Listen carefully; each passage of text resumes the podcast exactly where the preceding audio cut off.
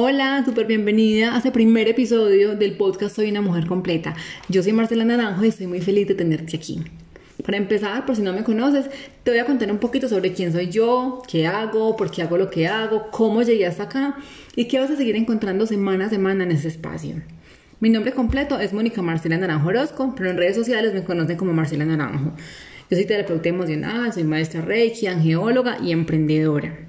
Desde hace más o menos dos años y medio me dedico a acompañar mujeres a conectar con su espiritualidad y con su poder personal, para que recuerden que somos mujeres completas, perfectas y suficientes y que tenemos el poder de crear la vida que siempre hemos soñado, que no somos víctimas, somos creadoras.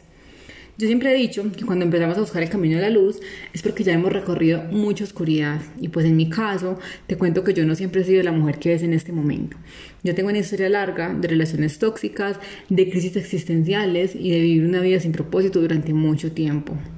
Hace algunos años yo era una persona súper diferente a la que ves en este momento. Pensaba súper diferente, veía la vida súper diferente y además tenía prioridades muy diferentes a las que tengo en este momento. Soy una mujer súper distinta. En ese entonces yo tenía la creencia de que lo único importante para mí era la parte emocional, ¿cierto? Ahí era donde yo le daba como toda la prioridad de la vida.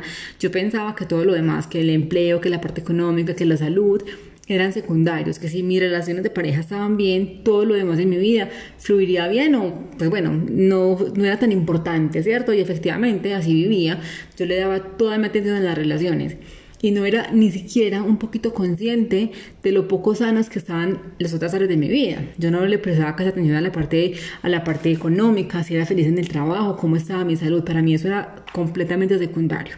Yo en este momento tenía una relación de pareja que desde que empezó fue súper poco saludable. Empezó muy llena de mentiras, basada muchísimo en la dependencia. Eh, sin embargo, pues yo estaba completamente decidida a sacar esa relación a flote como fuera.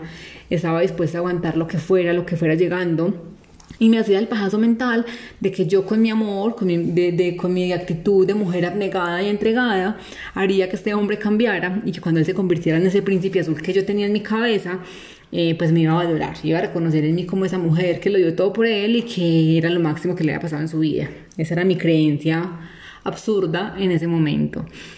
Eh, llegó un día en el que llevábamos más o menos como cuatro o cinco años y un fin de semana simplemente me dijo que ya no quería seguir conmigo, que quería estar solo, que ya, que la relación se terminaba. Yo no podía entender, no sabía qué era lo que me estaba diciendo, pues yo no, a mí eso no me cabía en la cabeza porque para mí él era el hombre de mi vida, entonces no me cabía en la cabeza que él me estuviera diciendo algo así si a mí no me daba para imaginarme una vida sin él. O sea, yo, a mí se me cerraba el mundo, yo no veía una vida sin ese hombre a mi lado. Entonces no podía comprender qué era lo que me estaba diciendo y mi mente pues como tratando de evitar ese dolor eh, quiso pues como pensar que era algo temporal, que era una ruptura, una pelea de esas que teníamos creo que cada 15 días, que era una más simplemente eh, y que ya en próximos días pues como que nos, arreglaríamos otra vez así que traté como de, de relajarme, de darme un poquito de paz esperando que dentro de poquito volveríamos a estar juntos. Sin embargo, un día cualquiera yo estaba en el trabajo con una amiga eh, era una amiga que teníamos en común y me enteré por ella que él estaba saliendo con otra persona. Él me había bloqueado en las redes sociales, yo no podía ver sus fotos, no podía ver nada y mi amiga me mostró su nueva foto de perfil en el WhatsApp con otra mujer. Dios mío, eh, yo recuerdo ese momento y yo no te puedo poner en palabras lo que sentí, o sea, no te puedo poner en palabras, yo me desestabilicé completamente, yo lloré, me puse a temblar, mi cabeza era como, como un, colapsó completamente, yo estaba en la oficina y yo simplemente, o sea, no podía seguir trabajando, como, como te decía ahorita, mi prioridad eran las relaciones, la parte sentimental, esa parte estaba mal, todo mi mundo se venía a pique y no era capaz como de enfocar mi atención en otra cosa, entonces el trabajo, cero, o sea, no fui capaz de seguir trabajando, eh, tuve que pedir permiso para salir temprano y recuerdo que me fui caminando como una loca, llorando por la calle, mi cabeza estaba completamente nublada, eh, pensaba un montón de cosas, yo decía, fue pucha, conmigo en tantos años, nunca puso una foto de perfil, nunca, nunca, nunca. Y si eso había pasado en 15 días de ruptura, pues seguramente era porque llevaba mucho tiempo con ella, ¿cierto? En fin, yo definitivamente pensaba 50 mil cosas, súper desestabilizada, seguía caminando. Acá en Medellín hay un cerro que se llama El Pueblito Paisa. Recuerdo que llegué hasta allá, subí, subí, subí hasta la parte más alta y me senté a llorar como una loca, llore, que llore, que llore. Eh, pensando con mi cabeza abrumada, no quería contestar teléfono, mi amiga se quedó preocupada, o sea, nada, yo no quería hablar con nadie y recuerdo que inclusive dos personas se me acercaron seguramente preocupados porque me, me veían súper desestabilizada y además que les daba un poquito de susto que me fuera a tirar como ese mirador, ¿cierto? Pero yo estaba completamente desbordada, yo creo que ese día fue como mi punto de quiebre, ¿cierto? Nada, a partir de ese día, a partir de ese momento, volvió a ser igual para mí. Ahí fue donde yo me convertí, empecé a hacer una cantidad de cosas. Mi ego estaba completamente herido. Yo no podía permitir que ese hombre me abandonara, pues él era el hombre de mi vida. Yo había aguantado una cantidad de cosas por como cinco años para que él viniera a decirme en ese momento que me dejaba y que ya yo no era importante en su vida. O sea, no, yo no podía permitir que eso pasara. Así que en ese momento dije que estaba dispuesta a hacer cualquier cosa. Yo iba a hacer lo que fuera para que no para no perderlo, porque yo sentía que lo estaba perdiendo, que yo era la que estaba perdiendo en esta relación. Entonces empecé a hacer una cantidad de cosas para retenerlo. Pasé por encima de mí de todas las maneras posibles. Me hice muchísimo, muchísimo daño. Eh, también se lo hice a la otra chica con el afán como de demostrarle que, que, yo era más importante, que primero había sido yo, le hice mucho daño a ella y pues obviamente también le hice mucho daño a él, ¿cierto? Yo estaba súper mal emocionalmente. Estaba en un punto en el que yo sentía que día a día me estaba muriendo por dentro, me sentía vacía, me sentía triste, me sentía súper enojada, estaba resentida, resentida con él, con la vida, conmigo, por todo lo que estaba haciendo, por todo lo que estaba pasando. Y un día yo sentí que no podía más. Así que yo dije, fue pucha, no, yo tengo que buscar ayuda, yo no puedo seguir así. Recuerdo que hablando con Diana, una amiga, me habló de Luz Mari. Ella me dijo que era una señora que trabajaba con ángeles, que trabajaba con las emociones, con la energía, bla, bla, bla. Yo no sabía bien ni a qué era lo que iba, porque no entendía nada de lo que Diana me explicaba. Sin embargo, yo dije que sí, voy porque necesito ayuda. Pedí la cita.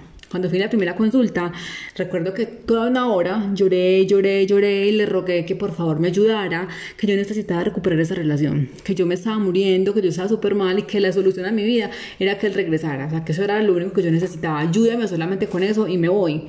Luz Mari, después de escucharme llorar todo el tiempo, después cuando ya estábamos como cerrando, me preguntó qué pasaba con mi mamá que en esa relación con ella yo tenía mucho que trabajar y que mi problema en ese momento realmente no era mi relación con él, sino mi relación con mi mamá. Yo me sentí en ese momento súper ofendida, me enojé, me pareció que era una señora demasiado atrevida, demasiado ridícula. Yo pues, o sea, ¿cómo me decís eso? La relación con mi mamá ha sido perfecta toda la vida, éramos amigas, una relación tranquila, amorosa, era la persona que más amaba en la vida. Que ella me dijera que el problema era con mi papá, pues lo hubiera creído, porque finalmente veníamos de separaciones, de situaciones complicadas, de vacíos, etcétera, ¿cierto? Pero con mi mamá, pues, ¿a cómo se le ocurría? La relación perfecta.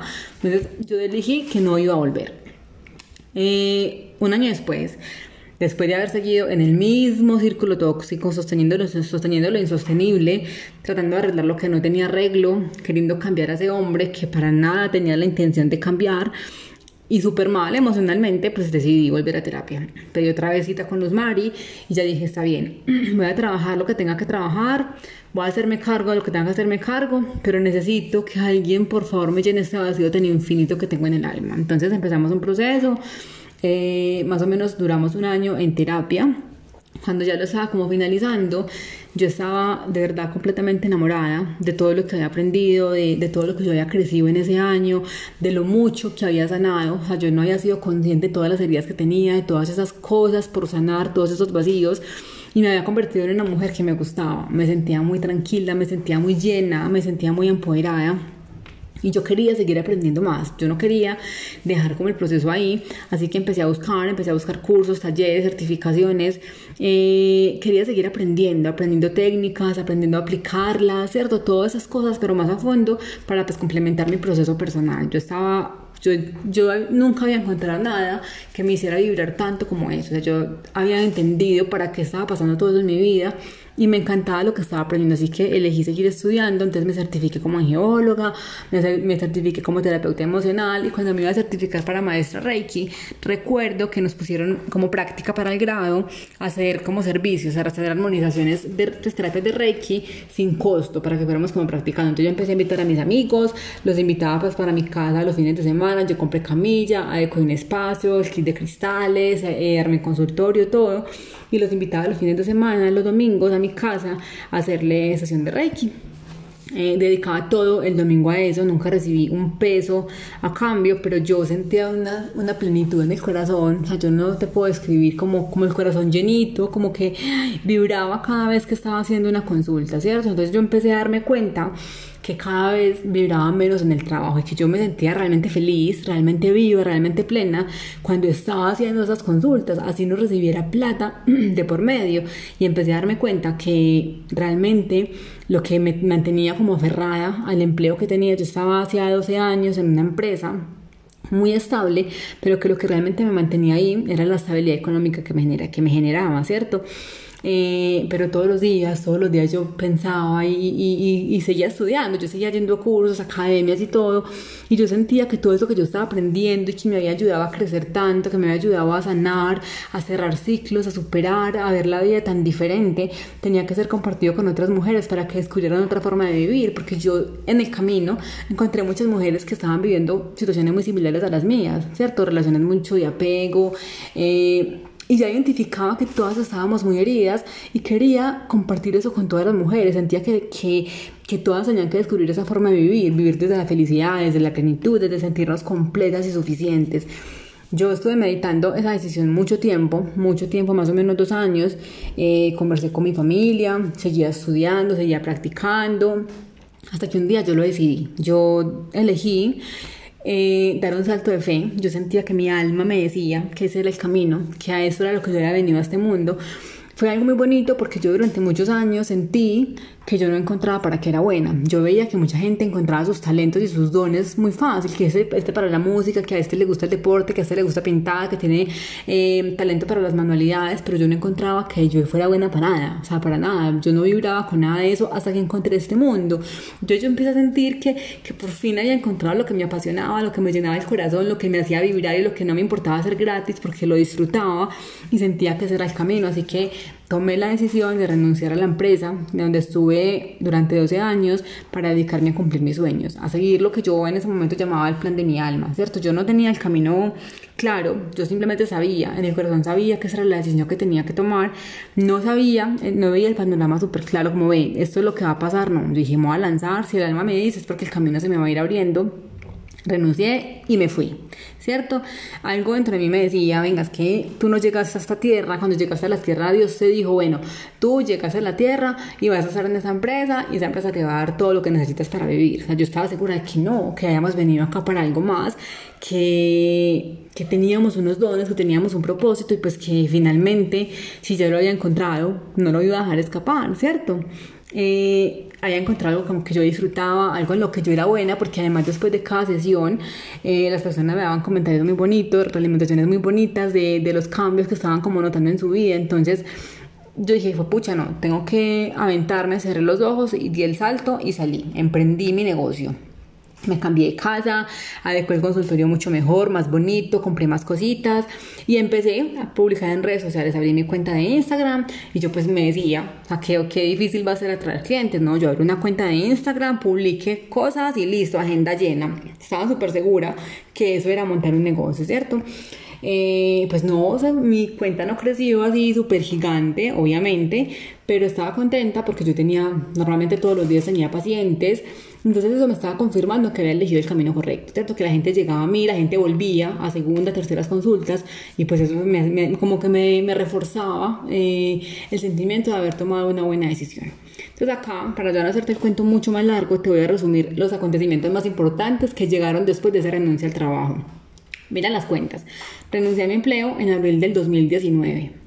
En ese mismo año, en agosto, me di cuenta que estaba en embarazo, obviamente, no de aquel chico, sino de otra pareja, del hombre que tengo en este momento a mi lado, que es una relación completamente diferente, llena de amor, respeto y donde me siento feliz y plena todos los días de mi vida. Entonces, en, en abril renuncié, abril de 2019, en agosto de ese mismo año me di cuenta que estaba en embarazo, eso obviamente me revolcó el mundo porque no fue un embarazo conscientemente buscado, entonces yo tenía unos planes, emprender era mi prioridad, eso podrás imaginarte cómo me desestabilizó.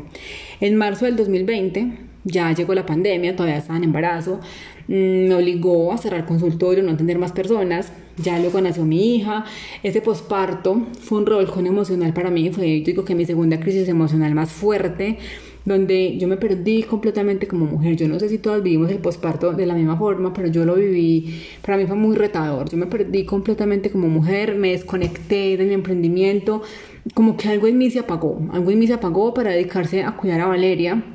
Entonces como mujer yo no me reconocía ni físicamente, ni emocionalmente, ni mentalmente, de ninguna manera. Fueron unos meses de mucha oscuridad realmente, donde tuve que empezar a reconocerme, a abrazar heridas, que la maternidad empezó a mostrarme. Eh, habían cosas que yo no había sanado y me tocó, me tocó empezar a abrazarlas, empezó a hacer, me tocó empezar a hacer el duelo por esa mujer que fui, que nunca más iba a ser y empezar a abrazar a la mujer que estaba encontrando. Eh, fue muy complejo, fue muy retado, fueron muchos meses, aparte de la presión, porque ya no estaba recibiendo dinero, me estaba gastando dinero que, que recibí en, en la liquidación del trabajo, entonces fue muy retador. Eh, poco a poco fui como conectándome, retomando ese sueño, descubriendo eh, que soy otra, otra mujer diferente y que aún así tengo un propósito, tengo unos, unos, unos objetivos claros y me fui como conectando otra vez con eso, ¿cierto?